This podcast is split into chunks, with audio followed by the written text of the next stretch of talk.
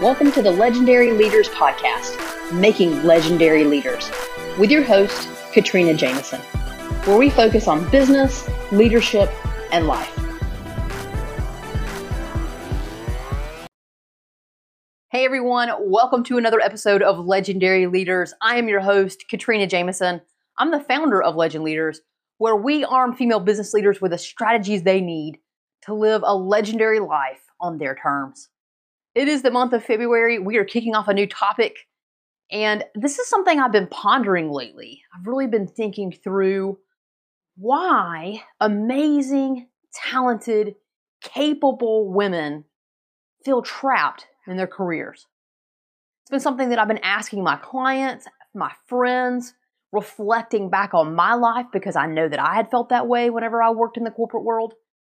It's a big topic. It's a topic that is really plaguing us right now. I know that we have the great resignation happening and we have millions of people exiting the workforce. You know, last year alone, there were so many small businesses that were started that it exceeded the number of small businesses opened in the previous 13 years. So we have a, a large number of individuals, as you already know, as you're well aware, they're leaving the corporate world, they're leaving corporate America and they're starting their own businesses. At the same time, though, we have super talented, phenomenal women that are staying in their roles. And sometimes that's a good thing. Sometimes it's because they're getting all this all this benefit, right? And they feel fulfilled and they're giving and they're contributing. And so it's meeting all of their personal needs and they're being able to serve. And I love that. That's exactly the perfect situation. That's the situation we want to find ourselves in. All of us, whether it's in our own businesses, whether it's in the corporate world, it doesn't matter where, as long as we have it. The opportunity, though, is that a large number of women are staying in their roles in the corporate world not because they're getting fulfilled, not because they're contributing and they love it, but because they feel trapped. And the questions that I've been asking are things like well, why are we trapped as women? Are we trapping ourselves? Is it is it something that we're telling ourselves? Is it something that's happening to us? What is it? And so I've been having lots of conversations. I've been writing some blog articles. If you like to read, go to legendleaders.com and click on the blog and check out some of the ideas and concepts that I've developed there. But if you're not a reader, no worries because we're going to spend this month and I'm going to pick a Wednesday every month, every week, right, for this month. So four Wednesdays here in the month of February. And we're going to go through what I believe are the four common, most common reasons that women stay trapped and feel trapped in their corporate career, in their corporate positions that they hold currently. And so that's what we're going to do. And I think that it will be eye opening because either you're going through it now and you may be experiencing one of the four, you may be experiencing bits and pieces of all four. You may not be in the corporate world anymore, but you did experience it, sort of like I did, right? I experienced some of these and and got myself out of it. And so, no matter where you are in the journey, I think that each of us can identify with this because either we have experienced it, we are experiencing it, or there is a likelihood that we could experience it in the future. And if that's the case, I absolutely want to arm you with that knowledge so that you can move forward and break free. So, with that said, let's go ahead and dive into the very first concept that I believe keeps us as female, amazing female business leaders trapped in the corporate world. And what I would call is a misplaced loyalty. That's what I'm going to call this first one is a misplaced loyalty. You know, many times you will talk to friends, you will talk to uh, peers, you're having conversations, and someone will say something to the effect of, eh, "It's okay, right? It could be better." And you say, "Well, well, why are you still there? You're amazing, right?" Or they ask you, "Why are you Why are you still there? You're absolutely amazing. You you could work anywhere." And the answer back is, "Well."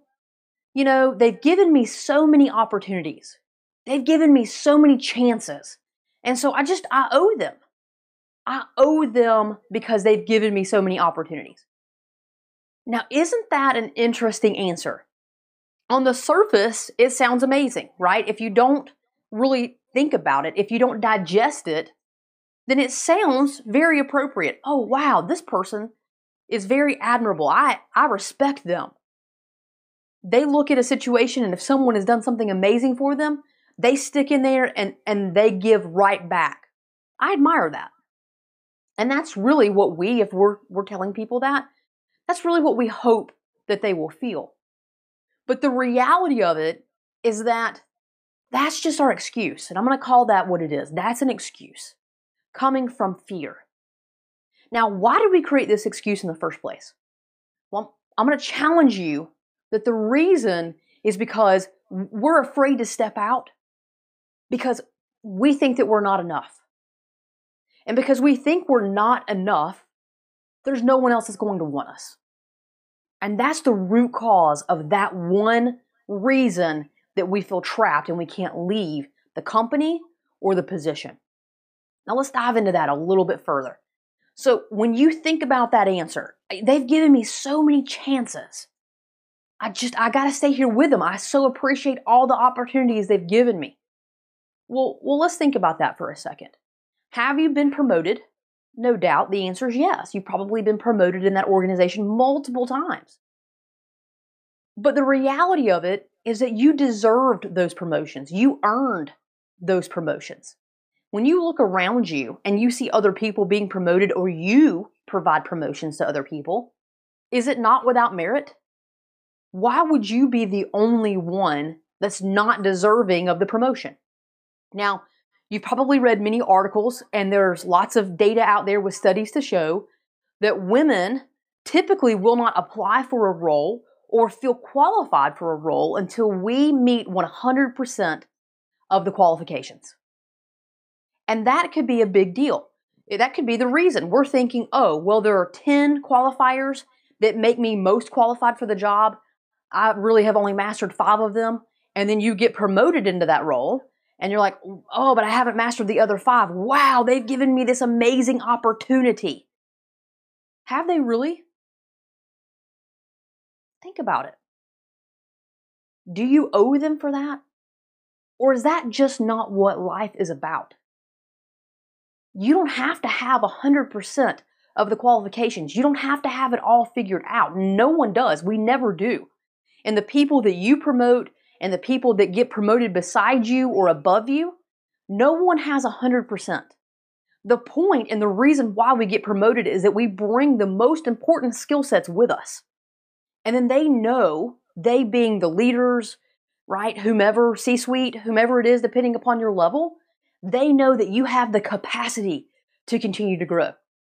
Now, you went to college, no doubt, and when you went to college, you paid that university to help you grow and learn and develop, right? You paid them to give you that opportunity and, and to help you move through that part of your life. Then you came and you, you applied and you were accepted into this new culture, which is your career, your corporation that you work for. Now, when you applied, you were probably thinking, oh my gosh, they gave me this amazing chance. I am so grateful. They took a risk on me. But did they really? Are there not very rigorous interview processes that happen out there in the world, especially in the corporate world, where you have to go through multiple interviews and panel interviews and talk to multiple people? That's usually how it happens these days. You had a resume that showed your qualifications, you worked your butt off in school and, and you participated in all of these different things as your passion, but that also helped you get experience to come in and be an amazing, amazing leader and amazing candidate to fill the role. So I don't think that they took a risk on you. I think that they obviously did their work and selected the best candidate, just like you do if you hire people. So I want you to go through this mindset. When we start off in an organization and we feel like we're not qualified, the first thing we do is we tell ourselves, wow, they took a risk on us. I owe them. It's number one. And then if we get promoted before we feel like we're ready 100%, then we continue to feel like we still owe that organization. I call that misplaced loyalty. I absolutely believe that we should be loyal to organizations that have a great culture and that we fit as far as our inner culture, right? the things that, that drive us, our core, our core values and beliefs. When those align with the organization, we're aligned and we can be loyal to that mission. But if we're not being treated fairly, if we're not being treated respectfully or responsibly, if we're constantly made to feel not enough, then that's a problem. So I want to challenge you right now. If you have that answer, right? You're looking around you and you're seeing other amazing people start their own business or go to a new company or just push back. Really step into who they are and challenge the organization that you're in to deliver more back to them. If you're seeing that happen and you want that, but you haven't stepped into that, I want you to ask yourself, why? Why haven't you done that? Is it because you believe that the organization that you're in has taken a chance on you? That you were a very risky hire? That you were a risky promotion? Because I'm going to challenge you to realize this you are not a risk. You have amazing gifts and talents, and you are an asset. I would even wager many of you are an irreplaceable asset. And so it's time to stop trapping ourselves because of the mental stories we tell ourselves that hold us in place in our corporate roles. People are treating you respectfully and you're happy in your role. I love it. Enjoy it. Get fulfillment out of it. Give. Be amazing. But if there are pieces that are lacking, I want you to continue to listen to the episodes this month. I want to challenge you to look within yourself and say, what makes me feel trapped here? Is it something that's happening externally or is it something that I'm telling myself? Is it a story that I'm telling myself that I need to understand and acknowledge and stop telling myself? Because then I can actually choose do I want to stay or do I want to move on to a different organization? You just need to have the choice. And right now, a lot of us aren't giving ourselves a choice. So that's your challenge for today. Are you giving yourself a choice? And if not, why? And are you telling yourself, this company's giving me so much, I just can't leave them? They took a risk, they took a chance on me when I was just a kid. I really want you to step back and look at the story that you're telling yourself there. I really want you to ask yourself have you truly been a risk or have you been an amazing asset? Change that story. I look forward to talking to you next week. We're going to talk about another reason, another thing that we tell ourselves as women that may have us trapped in our careers. Until then, and as always, go and be legendary.